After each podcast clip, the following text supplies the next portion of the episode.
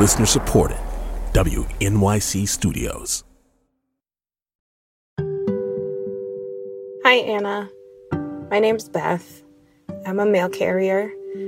I work in rural Maine. This is Death, Sex, and Money. And four months ago, this listener, Beth, was among the essential workers who got in touch to tell us what it was like reporting to work when most of the rest of the country was shutting down. I don't know if this virus is on the mail, the packages, the mailboxes. I touch everything. And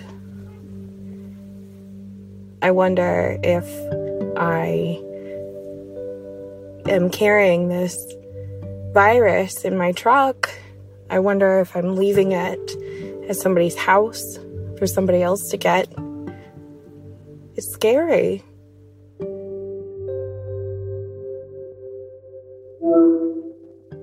Hello? Hi, Beth. Hi. Hey, it's Anna Sale. How are you? Beth lives with her eight year old daughter and boyfriend in Maine. Her boyfriend works in IT and has had to keep going into work too. Since Beth wrote to us in March, her state has kept COVID cases fairly low. It has one of the lowest infection rates in the country. I definitely don't feel as scared, um, you know, with more information that's coming out about COVID 19. Um, and we've since gotten gloves at work, and now we have masks, and now we have hand sanitizer. The Postal Service has been in the news lately, not because of health and safety there, but because of the way it's being managed. There was national outrage this week about budget cuts and slowdowns at the post office, potentially undermining mail in voting this fall. Those cuts were walked back just yesterday, but the Postal Service is still grappling with long term financial losses. Some of that is due to the pandemic. First class and marketing mail are way down, but the number of packages being sent in the mail is way up, up to 80% higher at some points during this pandemic. That's what Beth is noticing at work. A lot of pandemic purchases like bicycles and trampolines and cornhole and inflatable pools. well, that's good. People are finding some some joy in their yards. That's Yeah. good. And um before coronavirus started, what was a normal day like for you? Um, well, I would go in at 7 a.m. and I start out by sorting my mail and I load up my truck and off I go. Um, normally, I, on an average day, I'd have anywhere between 80 and 100 packages to deliver. Um, but since COVID, I, I have anywhere from 150 to 250 packages a day. Yeah, it's added quite a lot of time to my route. So it's a longer route now because there's just more quantity. People are getting more in the mail. Yeah, you know, if everybody orders one extra thing, it's one extra thing for me to deliver, one extra thing for me to get out of my vehicle for. It just adds extra minutes every day.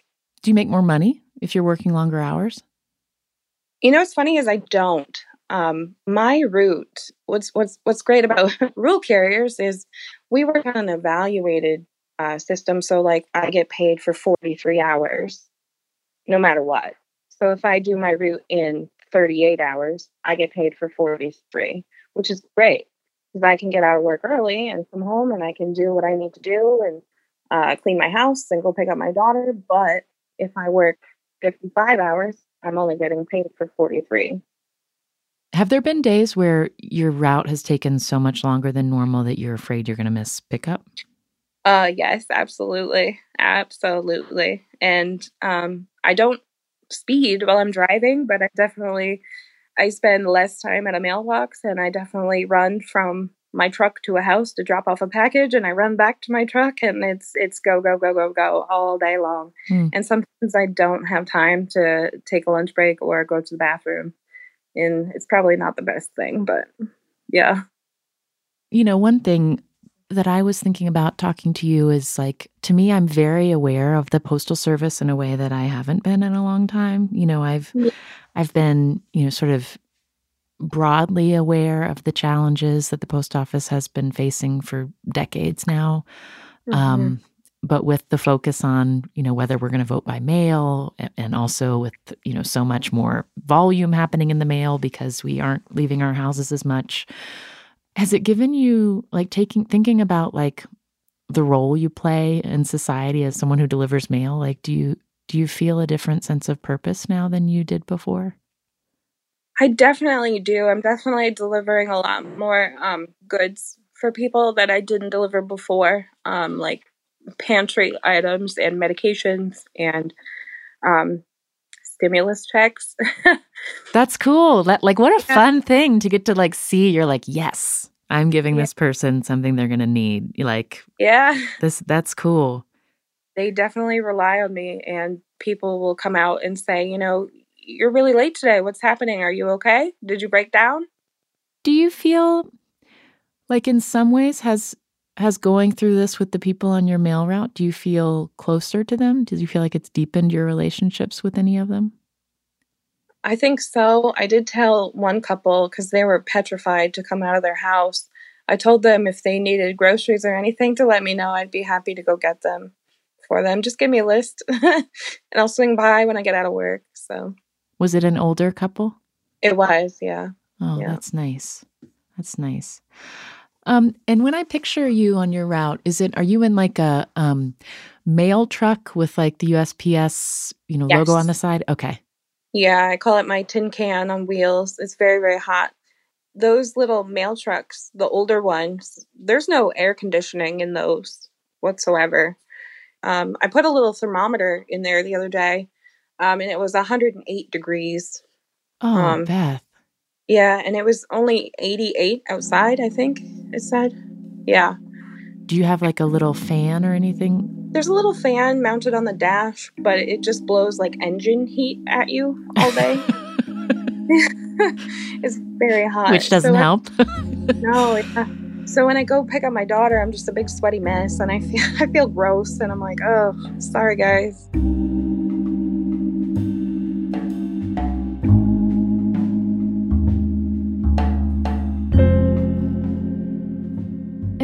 How so you've had you have an 8-year-old who's been out of school since the spring. She's in daycare now. Um, how has childcare worked for you over the last several months? Oh, well, my mom was watching my daughter for a little while. Um, and she told me she was really stressed out and I knew it, but I'm I was also stressed out too. You know, working and doing homeschooling and it was it was tough. Yeah. And then one day my mom just said, I can't do this. And I said, okay. and I took leave for pretty much the entire month of May until daycare opened. so when they opened, it was like a, a thank thank the Lord moment because yeah. it saved me a lot of stress being able to go back to work. Man, did you get paid during that month? Um, no, I didn't. Um, I took leave without pay. Was that something you were in a position to to handle financially? Um, financially, it was fine, but I'm just I'm not I'm not a mother who is has the patience and ability to be able to stay at home. I am a busybody. I like to be able to go out into the world and work and feel like I'm productive. Mm-hmm. I'm just, I'm not a stay at home mom. yeah. I, I find what you're saying refreshingly honest. Like as a mom myself, I find like part of the challenge of these last months has been like how much of my identity is not being at home, even though I love my children so much. oh, yeah. oh, yeah. oh, I'd do anything for her. I would, but staying at home is not in my bones. It's just not. when you had to tell your supervisor at the post office that you needed to take time off, um, and, and I guess when you took the leave, you didn't know how long it would last, right? Yeah. Was that a hard conversation for you? It was hard for me um, but it wasn't hard for her. She is also a mother. So she was very understanding when I told her, you know, my mom can't watch my child anymore. She said, okay, what do you need? and I told her, and I cried. and she was like, no worries, it's taken care of. Hmm. Yeah. You know, when your mother was was providing childcare, something that made me think about is like it's such a gift sometimes to have family members who can step in and help um, Yeah. when you need help with childcare. Um, but it also is complicated because when you're not paying them, uh, yes. when they decide they don't want to do it anymore, you don't have yeah. any like. it's hard to negotiate, you know. Um, Mhm. uh, yes. And I, I felt so guilty asking my mom to help. But she said, you know, your father and I will do whatever we can to help you. Um, and then when when she pulled back, it was like, but you said you would help me. yeah, it's been really tense. yeah. Yeah. And my mom and I are, are, you know, we're pretty close and we never argue. We n- never have really. Um, even when I was a teenager, we, we got along, you know, and so to have this big blow up, it's, it's hard. Hmm. In your community, do you know yet whether your daughter's going back to school?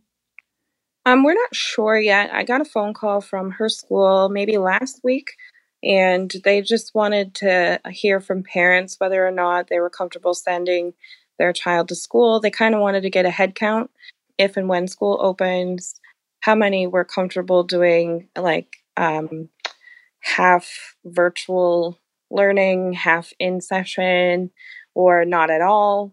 What did you find yourself saying when they were asking you those questions? Um, well, I find because my daughter has been going to daycare since June 1st when they opened, she's she's been exposed because of what I do for work and because she's going to daycare, she's with kids all day, kids of people who are essential workers. She's been in the thick of it just like I have basically. I I feel comfortable that she can go to school. Distance learning for us was just an absolute failure to be honest. Hmm. Mm-hmm. It was a struggle. And if you, when you think about the prospect of what it would be like if your daughter couldn't go to school, if it was all remote learning, um, what would your life be like? What would it look like in your family? I can't work from home because I deliver mail, so I honestly would have to stop working in order to help her with school. And I I don't know that I could do that. What have you learned about yourself this summer going through all this that you didn't know before? Oh gosh, that's a good question. Um, I've learned I probably have a lot more patience than I thought I had. um, there's a lot of things that are not in my control, um, and it's very much a wait and see time, and we all kind of have to wait and see what's going to happen. So Yeah. I have to have a lot of patience with that. And that's new. That's new. Yeah. I've always said that, you know, I'm the most impatient person in the world. And with this, I've really had to sit down and kind of breathe and just be patient and wait. That's Beth, a postal worker in rural Maine. Beth has since found out that her daughter's school will be open in the fall. She is so excited, and I am too. Beth wrote to us in an email. If you want to go back to hear the original episode where we met Beth, along with other essential workers, there's a link in our show notes. And we're working on a new episode with more of your stories about childcare. Whether you're a parent or a childcare worker, we want to hear what caregiving is like for you right now. Send us your stories to deathsexmoney at wnyc.org. I'm Anna Sale, and this is Death, Sex, and Money from WNYC.